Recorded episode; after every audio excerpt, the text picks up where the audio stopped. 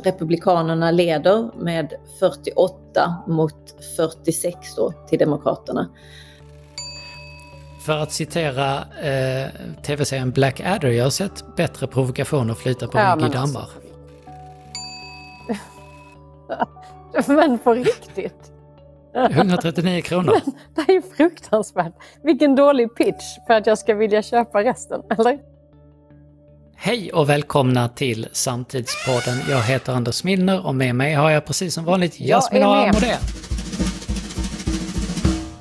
Uppmärksamma lyssnare har märkt att vi på senare tid haft stora problem med att reda ut exakt vilket avsnitt som vi egentligen sänder.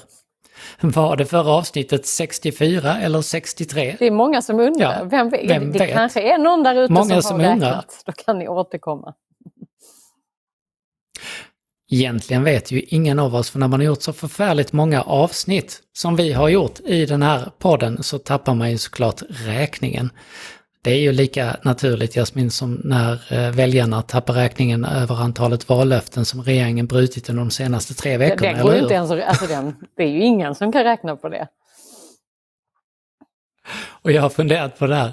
Just nu är ju alla arga. måste kännas... eh, Det, Och det är ju en lite hur? speciell situation. Jag ska träffa en av ministrarna nästa vecka. Det, det, det börjar bli intressant att eh, eh, liksom... Nu, kanske inte jag ska stå och prata med henne om, om alla brutna vallöften, men oavsett vad man tycker, fan vad stressande att, att faktiskt inte kunna leverera på något man har lovat i valrörelsen. För jag satt och gick igenom det här, så de som röstade på regeringspartierna, de är sura för att man inte har fått igenom det som man sa, att det här gör vi direkt. Det roliga är ju att de som inte röstade på regeringspartierna verkar också vara sura, för de var ju så förberedda på att klaga på att de skulle införa det här som man inte ville att de skulle införa. Så de är liksom arga för att man inte infört det som de är emot, för då Nej. kan de ju inte klaga. Så de klagar ju Alla också på att de klagar. inte infört Nej, sakerna. det, är ingen, det är ju ingen munter historia det här överhuvudtaget. Och sen Nej, saknas det väldigt många bara- också. Det saknas ju någon typ av vision och driv. Vi står i en värld som skakar och där händer ingenting som möter eh, upp det som faktiskt är viktigt på riktigt. Nej, och, och vad man kan ju se då också att, att av bara farten så klagar ju regeringsmedlemmar själva på sådana här sakerna som, som eh, eh, man börjat införa. Och här ser man då att samarbetspartiet SD är också sura eftersom ministrar då offentligt eh, tagit halvt avstånd från saker i Tidöavtalet. Och här kan man ju tänka sig att regeringen tittar lite frågande på SD och, och, och säger att eh, är ni medvetna om att vi inte håller de andra löftena heller? Ungefär. Nej, det är deppigt. Yes. Men vad jag vet Jasmin, det är att den, den här politiska pajkastningen på Twitter har skakats i sina grundvalar.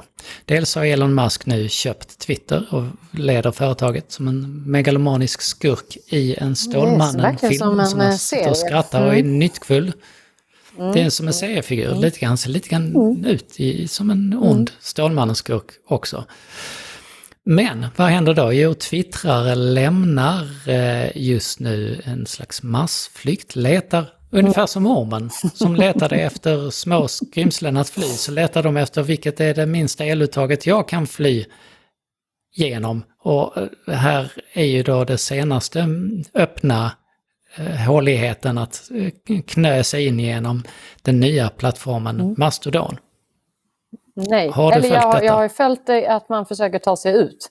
eh, Eller vill lämna. Jag har faktiskt inte Ja. följt riktigt vart man lämnar till. Och här finns då en, en, en plattform som heter Mastodon. Det är som mastodont på svenska.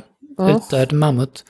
Och den senaste tiden har 120 000 nya användare signat upp här direkt efter att eh, Musk tog över och började rodda med det.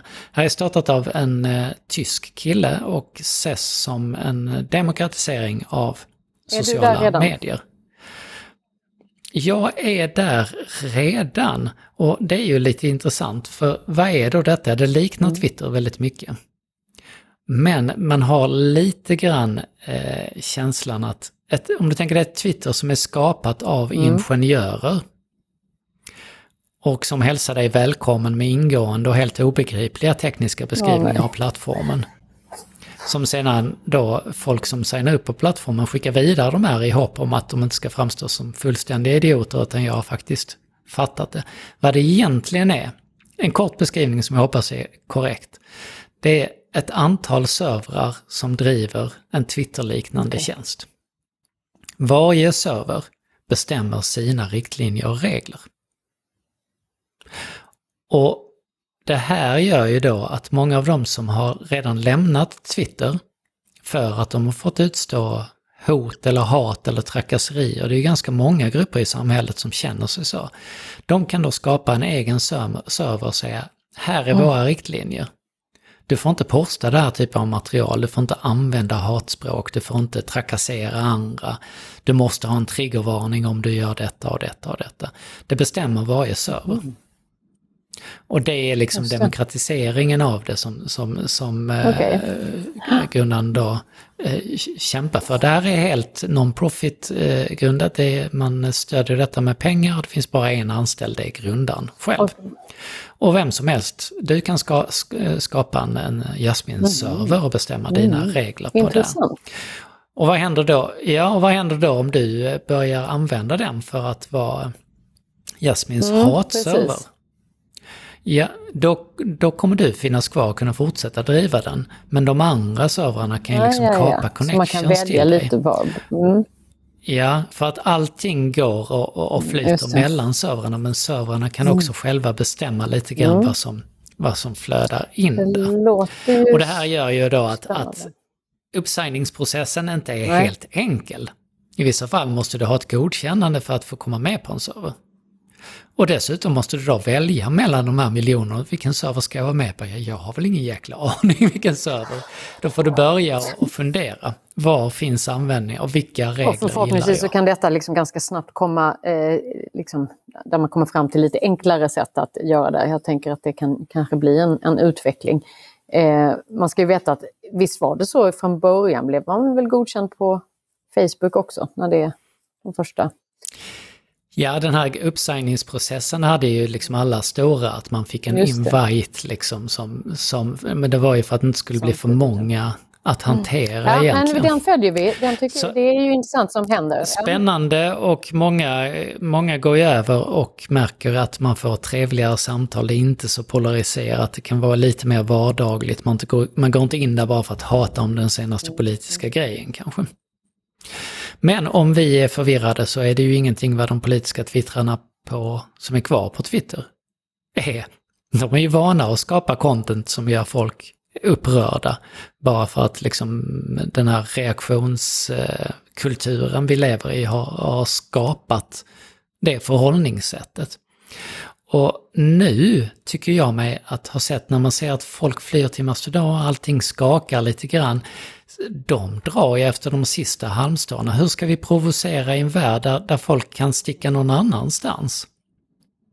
Ungefär lite grann som, som eh, när en influencer filmar en utslagen människa utanför sin port och använder det som content så försöker man nu här, ja men hur kan vi provocera det? Den här veckan har jag hittat SDs Björn Söder, han är på en resa i USA. Han postar en bild på en köpeläsk med plastsugrör och skriver “Äntligen plastsugrör” och går sen vidare till att skriva att “Jag ska ta med mig några hem”. För att citera eh, tv-serien Black Adder, jag har sett bättre provokationer flyta på ja, dammar. Alltså, ju, alltså man tar ju inte, det blir ju som en serie, det blir ju som ett seriealbum alltihopa.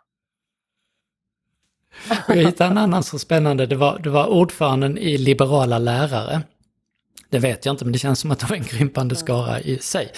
Eh, I förra veckan så skrev, eller i den här veckan så skrev han Jag blockerar alla som använder tillmälet blåbrun och brunblå. Nu vet ni det i förväg så ni kan inte skylla på någonting, men använder ni det kommer jag blockera er. Varpå tråden fylldes av eh, 200 människor som skrev brunblå utan att vara upprörda överhuvudtaget.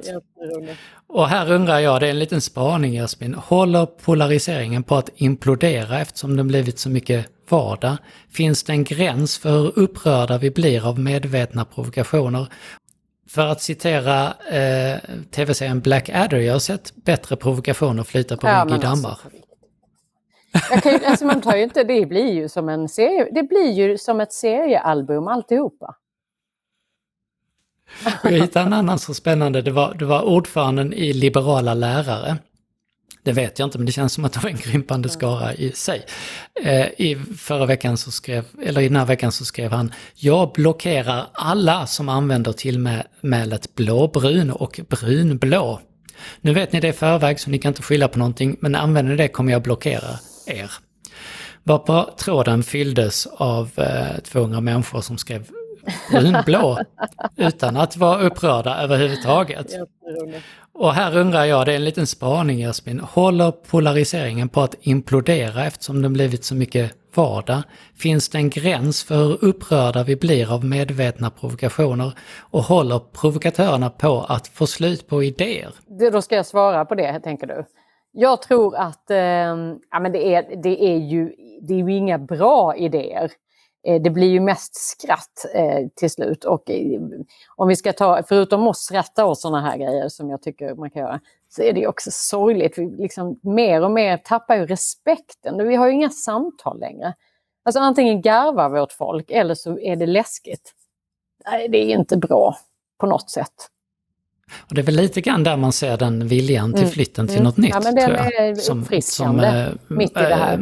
Och att det faktiskt finns ganska många som kanske. tycker Eh, att vi behöver ha lite mer, eh, om vi nu ska kalla det vuxet eller inte, vi kanske inte vill citera just det uttrycket, men, men någon typ av, av eh, ja, men lite mer intellektuellt intressant samtal. Ja, och på tal om vuxet, det här är ju då, tror vi, avsnitt mm. 65. Det är ju pensionsåldern. Ja. Och jag, jag hittade en sajt som heter, vi är ju mötesbranschen du och jag.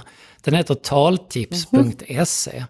Om man ska hålla ett tal där till någon som fyller år, då kan man gå in där och så får man tips. Och så kan man då köpa mm. ett tal. Fint, behöver man inte skriva det själv. Om det är inte alla människor som kan skriva tal så kan man köpa ett tal. De kostar aha, 139 aha. kronor ungefär mm. för ett tal. Och då tänkte jag, vad, vad, vad, säger man egentligen till någon som fyller 65 som vi ju gör med ja, podden jag tänkte idag? Att du pekade på oss. Vi är inte så gamla för er som lyssnar, men absolut. Nej, ja, men tillsammans så är vi över 65. Okej, vad säger man då? Och, ja, och det här är tänkt att läsas av ett barnbarn till 65-åringen. Men nu får man bara ett utdrag. Såklart, man måste man ju, annars hade man ju bara kunnat sno det. Och det, utdrag, det är två meningar. Jaha, du har nu nått 65-årsstrecket och du står vid livets brant. Du är totalt värdelös, inget att ha, helt oanvändbar. Men på riktigt? 139 kronor. det är ju fruktansvärt. Vilken dålig pitch för att jag ska vilja köpa resten. Eller, eller blir man så... Men det är rätt bra start, eller man blir man lite nyfiken vad, jo, vad som ska komma sen. Fy fan vad deppigt. det är där vi är nu med podden, Anders. Vi måste köpa loss det här talet för att se om vi får någon boost. Vi måste köpa loss talet för att ja, se hur vi kommer vidare. I England läser jag Jasmin att, att en man har låtsats vara student på Stanford. Och när han avslöjats för att han var inte student så har han kickats ut och bara gått rakt in på nästa campus och fortsatt låtsas vara student. var han? Och förutom att det här låter exakt som ungefär tio mm. personer som jag känner från min mm. egen studietid så, så tänker jag lite på utbildningsministern här som igår initierade en granskning för att kartlägga hur utbredd cancelkulturen är på våra svenska lärosäten. Det är, det kan det första stora utspelet att utreda cancelkulturen på våra lärosäten. Vad betyder det? Det betyder att den här eh, identitetspolitiska eh, rörelsen som man har sett i USA, där eh, som kräver trigger warnings eller kräver att viss litteratur inte ska finnas på kurslistor för att den är kränkande eller att vissa saker inte får sägas eller att vissa lärare eh, uttrycker sig olämpligt eh, och sen blir cancellerade, att den ska utredas för att man ska ha akademisk eh, frihet. Och det är ju såklart bra att ha, men, men samtidigt får man ju undra om livet är en mm. artikel i kvartal. För jag tror inte det är så många som, mer än de som använder detta som en politisk strid, en del av kulturkriget, liksom, som tycker att på riktigt att det här är ett jätteproblem. Och igen, bara liksom tillbaka till eh, eh, vad man prioriterar och inte prioriterar just nu så känns det också som, och det, det här är ju kanske inget nytt i politiken i och för sig, att man lyckas fokusera på väldigt märkliga, smala grejer och göra jättestora saker av det. Samtidigt som vi har eh, giganta utmaningar som måste lösas här och nu. Ja, bara ett litet medskick. Mm. På tal om USA så har det ju varit val där vi ska strax höra med, med Amelie om en stund hur det har varit. Men i den här veckan så var det faktiskt tvåårsjubileum Jasmin på den roligaste händelsen som inträffade under Trumps presidenttid. För precis två år sedan, igår, onsdags tror jag det var, så kallade Trump till en presskonferens efter valet vid Four Seasons, men inte vid hotellet i samma namn, utan vid Four Seasons Landscaping som befann sig precis på parkeringsplatsen mellan ett krematorium och en sexbutik. Jag kommer ihåg det, kommer väldigt detta? Eh, tydligt dessutom. Otroligt roligt. Nej, det är ju fantastiskt alltså. Vilken plan! och det känns vilken, vilken plan! Sen visade det sig, och det hade jag faktiskt ingen aning om, jag trodde att de tog fel. Men de hade en plan bakom detta? Att, eller? att Ja, alltså planen var egentligen att det här var liksom bredvid en säker motorväg så att presidenten snabbt kunde komma dit och snabbt åka ut. Men Trump själv verkar ha trott att det var hotellet då såklart. Men, men någon smart strateg såg att här kan man snabbt köra in limon och sen säkert ta sig ut. Och hade kanske inte riktigt kollat Hur det såg eh, ut, vad som hände. Vi tog ju upp. Vi tog ju upp detta i mm. podden då också. Ja, det, var väldigt, eh, det var märkligt. Och, Man hade gärna velat gå in i de som bestämdes huvuden och tänka, eller se, hur tänkte vi nu? Förutom att man kommer därifrån Det blev snabbt. framgång. Det fattar jag. Men, mm. Eller hur? Det blev framgångsrik försäljning av t-shirts och liknande från, från det här eh, stället som eh, var, var glada av uppmärksamheten. Men hörni, vi ska gå över till vår USA-korre Amelie. Hur är läget i USA? Ja men eh, det är bra tack. Eh, det är stormigt. Eh, just nu drar stormen Nicole över Florida. Och sen har det stormat lite kring mellanårsvalet kan man säga den här veckan. Många stormar på en och samma sida och för nya lyssnare ska vi berätta att du alltså befinner dig i Florida. Precis, i St. Petersburg på västkusten i Florida. Och hur allvarlig har denna storm varit som dragit in nu? Ja, eh, det har väl gått lite fram och tillbaka men, men det var faktiskt en orkan eh, styrka nummer ett då på den här femgradiga skalan som, som slog in här igår på östkusten i Florida. Så att eh, den gjorde väl ändå lite skada. Men sen har den... Och vi har varit igenom där, men när Gudrun var, var den en etta eller tvåa? Jag tror den var en etta. Eller kanske en tvåa, men jag ja. tror att det var en etta. Så Vindstyrkorna är ju ändå på 30, eh, vad är det, 30 meter per sekund. Eh, så det är rätt så mycket vind ändå. Kan man... Rätt så kraftigt. Ja. Eh, och, och, men ni, ni har klarat er? Vi har klarat oss. Det stormar rätt bra just nu här utanför mitt fönster och smattrar regn. Men det ska gå över och det känns... Ja. Hur, hur påverkade detta själva valet? Där skulle ju folk gå ut och rösta mitt in, under orkanen, eller hur? Ja, de hann, eh, de hann ju rösta innan eh, faktiskt i tisdags då, i förrgår.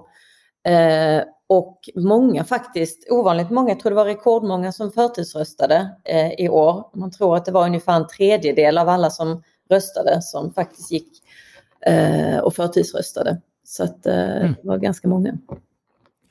Och just nu är det torsdag, klockan är halv tre svensk tid när vi pratar.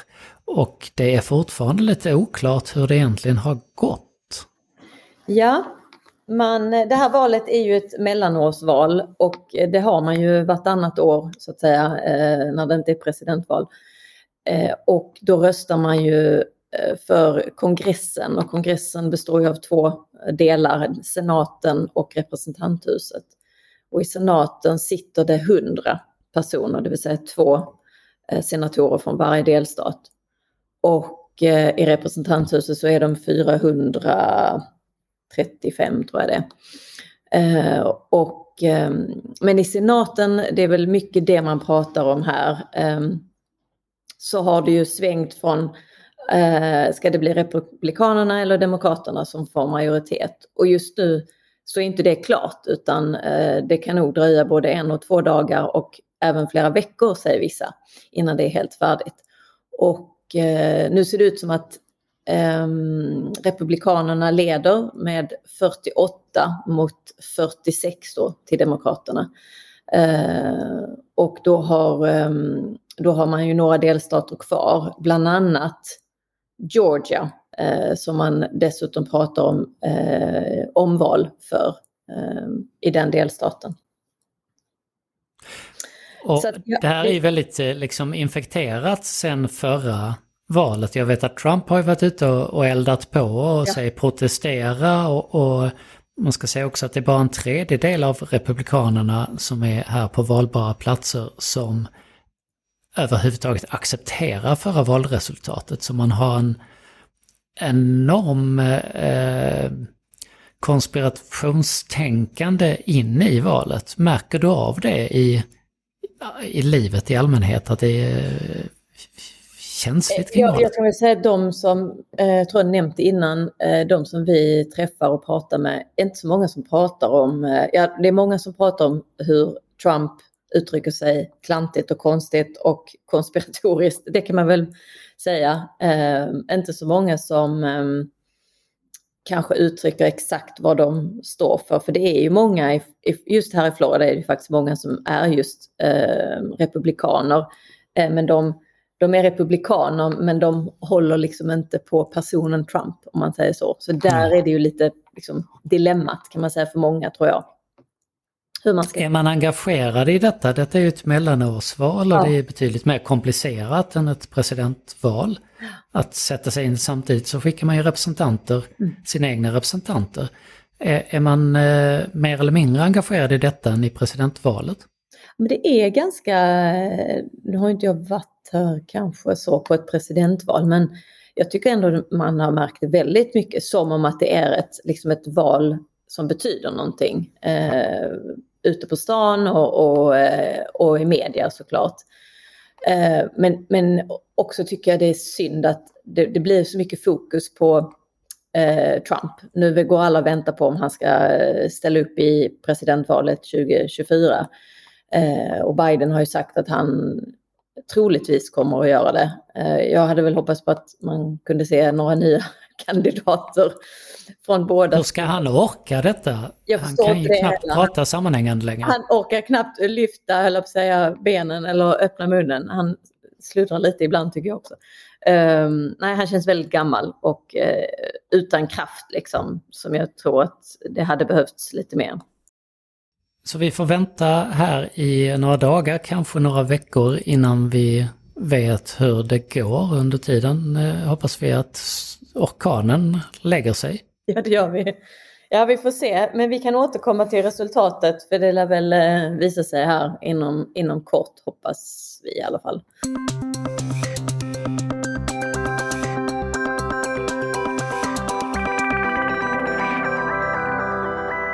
Precis idag så har Högsta domstolen avgjort att eh, det blir Högsta domstolen i Sverige som kommer att pröva målet om folkrättsbrott i Sudan för Lundin Oils tidigare VD.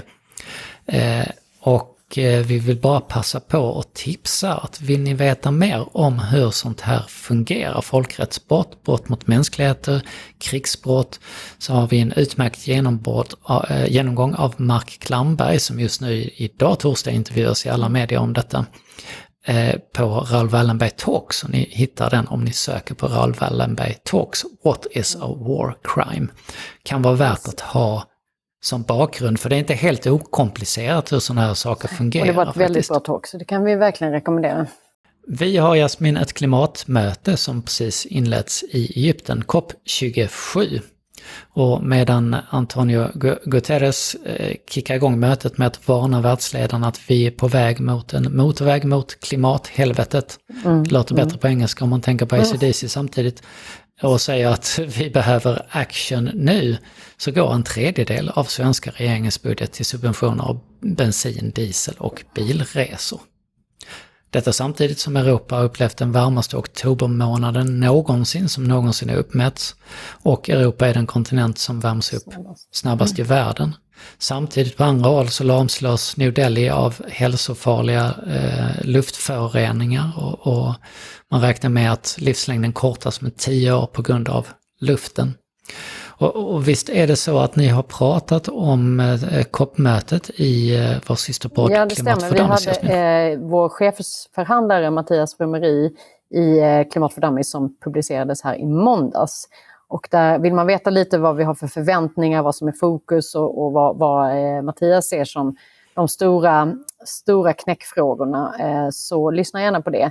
Eh, Mattias Gollman då, som är min, min ständiga bisittare i Klimat för Dummies, eh, eh, efterfrågar ju att detta blir ett COP for action. Alltså, vi behöver lite mer, eh, det kan inte vara så mycket snack utan nu måste man se hur man eh, liksom på riktigt eh, eh sätter igång saker och ting. Alltså, det vet vi alla tiden eh, rinner ut. Man tror ju inte längre att 1,5 ens är möjligt. Man pratar ju mycket om det här med alltså de skador och, och, och liksom förutsättningar som, som försvinner för ett drägligt liv i många av de länder som är hårdast drabbats. Men hur kompenserar vi i den rikare delen av världen och där är det ju en jättetvistig fråga. Och, och man, från Sveriges håll till exempel så säger man att man inte är beredd att pytsa in i den fond som skulle kunna möta de här utmaningarna som de länderna står inför. Och det, det tragiska i det här är ju att eh, eh vi pratar om att, att vänja oss vid 2, 2 plus 2,5 eh, procents höjningar eller gradshöjningar. Inte längre, alltså det är klart att fokuset finns fortfarande på att försöka hejda, men det är nästan ibland när man hör att, att det nästan är att ja, men vi får bara anpassa oss. Och den är, det, är en, det är en farlig väg framåt nu. Och Sverige som har haft mm. möjlighet att verkligen ta lead, både som förebild för att vi har fantastiska lösningar, många företag som springer. Men eftersom politiken inte är med och faktiskt ser till att, att eh, springa med så tappar vi. Vi tappar möjligheten, vi tappar massor med möjligheter att faktiskt vara både ledande och kunna bygga, faktiskt bygga företag som faktiskt löser, eller i alla fall är med och löser de utmaningarna. Men det finns ju inget driv, det finns ingenting från politiken just nu. Mm. Tvärtom. Om man kikar på den budgeten som, som lades nu så minskas ju budgeten eh, för klimat och miljö med, med extremt stora eh, belopp. Och man har en prognos på en i stort sett halverad eh, miljö och klimatbudget till 2025. Eh, man tar bort bonusen för köp av nya elbilar som varit motor och omfördelar då massa pengar från järnvägsbiten eh, till väg biten. Eh, och reseavdraget man, som... Eh, och reseavdraget, ja. Och eh, man vill bevara Bromma flygplats. Man stoppar utbyggnaden av höghastighetståg. Och samtidigt så små saker kanske, men man höjer också momsen på reparationer. Vilket gör det dyrare då att, att vara cirkulärt. Och det finns massa fler saker i, i klimat som, som har diskuterats ganska mycket. Men det är svårt att få grepp om riktigt hur man tänker tycker jag. Jag vet Jasmin, du har ju intervjuat alla eh, partier inför valet om, om mm. deras klimatpolitik.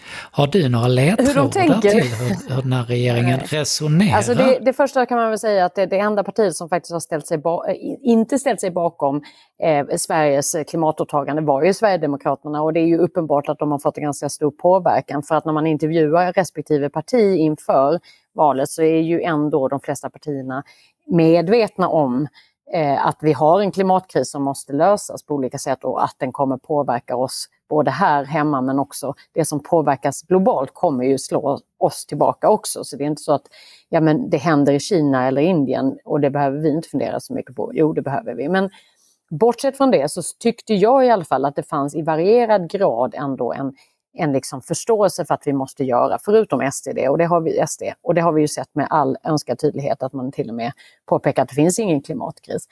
Eh, så, så det är klart att det påverkar eh, hur, hur här, den politiken som eh, föreslås nu eh, eh, ser ut. det som man, man ska vara lite försiktig eh, också dra allt för stora slutsatser. När vi hade Mattias Frumeri med så menar han på att ja, men det finns ju ändå delar i förslagen med Klimatklivet som eh, man, man fokuserar på där, där industrin då ska snabbare få hjälp att ställa om och det finns andra delar. Eh, det, det som är obegripligt det är att man inte riktigt får förklaringen och där jag då misstänker att man inte heller har tänkt igenom eh, helheten. Det är när man kommer med det här förslaget att ta bort bonusen på elbilar och det implementeras direkt. Det finns ingen det finns inga sådana stora förslag, skulle jag säga, eller i alla fall inte i den omfattning, som inte ändå har någon typ av test eller man, man går igenom och man, man prövar den. Eh, får man ens lov att, att komma med ett förslag som genomförs samma dag som budget, eh, budgeten föreslås? Där är någonting här som inte är genomtänkt. Eh, det kanske finns en logisk tänk varför man tar bort det och att man kanske ser ett annat beteende som, som gynnar. Jag vet inte vad det skulle vara men man har ju, det finns ju inga förklaringsmodeller, det finns ingen helhetstänk, det finns inget långsiktigt. Så kombinerat med att vi tror att SD då har en väldigt stor påverkan och skiter högaktningsfullt i klimatet om vi ska vara ärliga. Kombinerat med att det finns det, det är någon typ av naiva förslag här som faktiskt varken blir hackat eller malet så är jag ju orolig. Jätteorolig. Jag vet inte hur de tänker. På den andra sidan, vi pratar ju, pratar ju om eh, klimat och demokrati här oftast i, i, i våra poddar. På kultursidan så ser man saker som på lite samma sätt gör mig orolig. Eh, en stor del av de statliga pengarna till kulturskolorna försvinner. Trots att vi vet och trots att underlaget som man baserar det här på tydligt säger att det här ger unga en ingång till kultur som de annars inte haft. Eh, det här gör också delar av det statliga stödet till biblioteken. Och det blir mindre pengar till folkbildning, det blir mindre pengar till idrott, gratis inträde till statliga museer slopas. Och här ser man lite grann hur, tycker jag, att man inte riktigt, på samma sätt man kan säga i klimatdiskussioner, att man inte riktigt bottnar i förståelsen för vad det är för någonting. För en sak är att man ideologiskt kan komma fram till olika saker, eller sakpolitiskt kan komma fram till olika saker. En annan sak om man, om man upptäcker att de begriper inte riktigt vad det är de hanterar. Vice ordförande i kulturutskottet, som är liberal, jag tycker att det är bra med att ta bort pengarna eh, som går till eh, gratisinträde på statliga museer. Och det vet jag många som tycker av många olika anledningar, men han tycker det eftersom det är bra för att då, då stärks ju konkurrensen och det blir bättre resultat. Och då har man inte riktigt, tycker jag, förstått vad, vad ett statligt museum gör. Det är inte så att de, de, de konkurrerar Nej. med varandra. och att, ja men då gick jag till Naturhistoriska stället, ja, då blir det bättre. Då gick jag på Leos Lekland istället. Resultat. Eller jag vet inte. de, har, de har ju liksom mm. olika mm. uppdrag mm. i, en, i en folkbildning. Eh, men eh, här ser man ju kanske då att det är väntade steg för en, en eh, höger som, som grundar sig i en, en ett samarbete med ja. ett eh, nationalistiskt, populistiskt, för att de slår alltid ner på kultur, på folkbildning. Och här finns ju också sådana inslag som folk inte diskuterar så mycket som att nedskärningar av främjande av asylsökandes deltagande i samhällslivet. Och där tänker man ju då att de ska ju åka tillbaka i alla fall, så de behöver ju inte komma in i samhället. Och ju mindre in de kommer i samhället, desto bättre är det, för det är lättare att peka på dem som helt utanförstående och att de ska bort därifrån. Men det är ju precis som du säger, vi har ju, det här pekar ju igen att man har ingen verklighetsförankring. Det var ju, var det inte en av SD som sa att oj då, verkligheten ser ju inte ut riktigt så som vi hade tänkt att det eh, skulle. Verkligheten spökar och det här är ju, Det kan vi ju skratta åt eh, eh, och jag kom precis från ett möte, jag sitter med i Malmös tillväxtkommission och där vi pratade lite om, om liksom vårt arbete och rekommendationer framåt för att få en hållbar och inkluderande tillväxt. Och vad man efterfrågar då från näringslivssidan och andra aktörer det är ju den här reality check, att vara ute och prata, vad är det som mm. egentligen gör skillnad? Kombinerat med att vi liksom, allt hänger ihop. Har man inte den förståelsen hur allt hänger ihop som också blir det här hela samhället, det, det samhället som faktiskt som skapar en, en ökad trygghet och minskad polarisering, då behövs ju alla de här krafterna. Sen kan man ju säkert ha en diskussion, om man bara tillbaka till museerna, som jag personligen ibland har tyckt att eh, om att vi eh, skulle behöva liksom mer fördelning av den typen av kulturupplevelser ute i landet därför det finns en väldigt koncentration i Stockholm. Mm. Och ska, ja, men hur kan man se över det så att det blir en mer fördelning, att, att vi som bor någon annanstans får mer tillgång på samma premisser än att, att det, det kommer massa turister och går kostnadsfritt. Det är en annan diskussion men då måste man också landa i vad är det, varför är det viktigt? Så som du sa, det går liksom inte och ett huvud, huvudproblem i det, som jag ser det, det är att vi vet att vi går in i tider som är mm. lite svårare. När de statliga pengarna försvinner så kommer allt mer att ja. landa på ja. kommunerna. Och kommunerna som då får det svårare och som redan är sugna på att skära ner på just sådana saker som kulturskolor eller på idrott eller... Eh, de kommer inte Nej. att mäkta med så att man får en ännu värre effekt än vad man ser i budgeten. Men i alla fall kungen ja, får mer pengar. Var, var, eh, 17 miljoner extra för det ska firas att han var... Han har varit eh, kung i 50 år och ska fira detta med en fest och det, det kostar till en 17 miljoner åtminstone extra. Perfekt. Perfekt Och vi har ett nytt avsnitt dessa, av The Crown också. Tider, Nej, jag har, har sett, sett det. det du får inte säga något, jag ska se det. Det är uppe på min lista här. Ja, men det, det, är inga spoilers för att man vet ju, de, de skildrar ju historien. Jag, jag kanske har glömt bort vad som hände i historien. Mm. Vi är framme ja, vid ja, jag vet, Jag har ju ändå lite heads up. Jag ser fram emot det. Vi hoppar in i veckans män, hallå!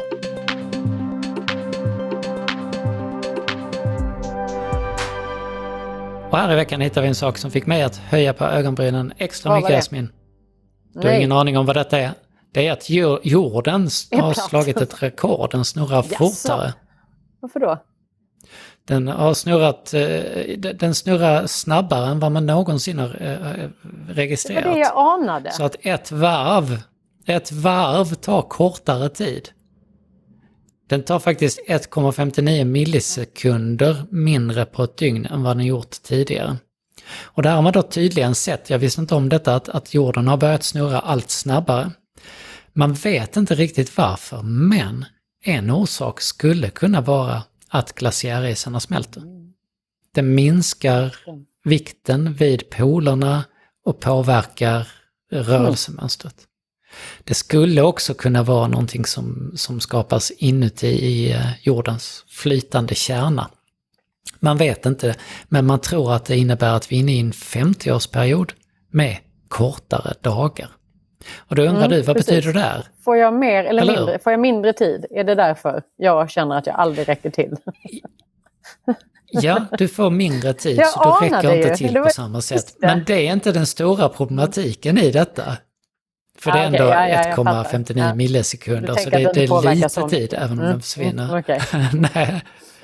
Men om no jorden snurrar snabbare, då funkar inte GPS-satelliterna. Mm. Shit. Och då kan de eh, liksom ja, bli lite värdelösa. Och på samma sätt så kan det orsaka massa bekymmer för telefoner, datorer, kommunikationssystem. För då hänger man inte med, de är satta liksom för att, att, att vara i fas på något mm. sätt. Så om inte allt är eh, nog så är det dessutom så att jorden snurrar snabbare. Jag känner om det bara går ännu... Ja, vi lämnar den. Jag vill inte veta mer. Du kan inte lämna ja, den, du är på den här det. planeten. Jag vill bara inte veta mer. Du får, får gilla, gilla läget, mm. helt enkelt. Förklara så mycket. Ja, det är torsdagen den 10 eh, november och den här dagen idag, 1483, så föddes Martin Luther. Den här dagen 1983 så presenterade Bill Gates Windows 1.0. Och 1995 så hölls en presskonferens och där meddelade Mona Sahlin att hon avgick efter Toblerone-affären. Jag kan lägga till en grej till som hände detta år, eller denna dag. Atatürks eh, dödsdag är idag. Är och vet idag? du varför jag vet det? För min bror bor ju där med sina barn och då i skolan så är det ju en, eh, det är ju, då ska alla gråta och sörja eh, att han idag dog. Nu, jag kommer inte ihåg exakt år. Har man, har man gråt på schemat? På, alltså på riktigt. Det Ja. hur länge, jag Hur vet inte hur länge hur man måste gråta. Men, men tanke på att min, min minsta brorsdotter är fyra år, hon fattar ingenting. Hon står där eh, med sina, sin blonda kalufs och försöker förstå varför alla gråter. Men så är det. Eh, så det hände också Jag- idag. Jag tycker att vi kunde ha en, ha en planerad gråtlektion av att Ja, Windows det- lanserades. Det hade, Hade varit mer rimligt. Kanske. Men du, eh, ja, det är roligt. Det händer mycket en sån här dag kan vi säga och ehm, eh, bland annat då det här, eh, vilket avsnitt nu i ordning vi hade av eh, Samtidspodden. Och eh, det var ju allt för oss idag och vi återkommer ju snart med massa nya grejer hoppas jag. Så eh, vill ni veta mer vad vi sysslar med så vet ni altitudemeetings.se eller alla våra sociala kanaler och där hittar ni oss. Kanske inte längre så länge till på Twitter, vem vet, vi kanske är, går över till mastodont, Mastor, vad det nu hette. Vi hörs och ses snart igen.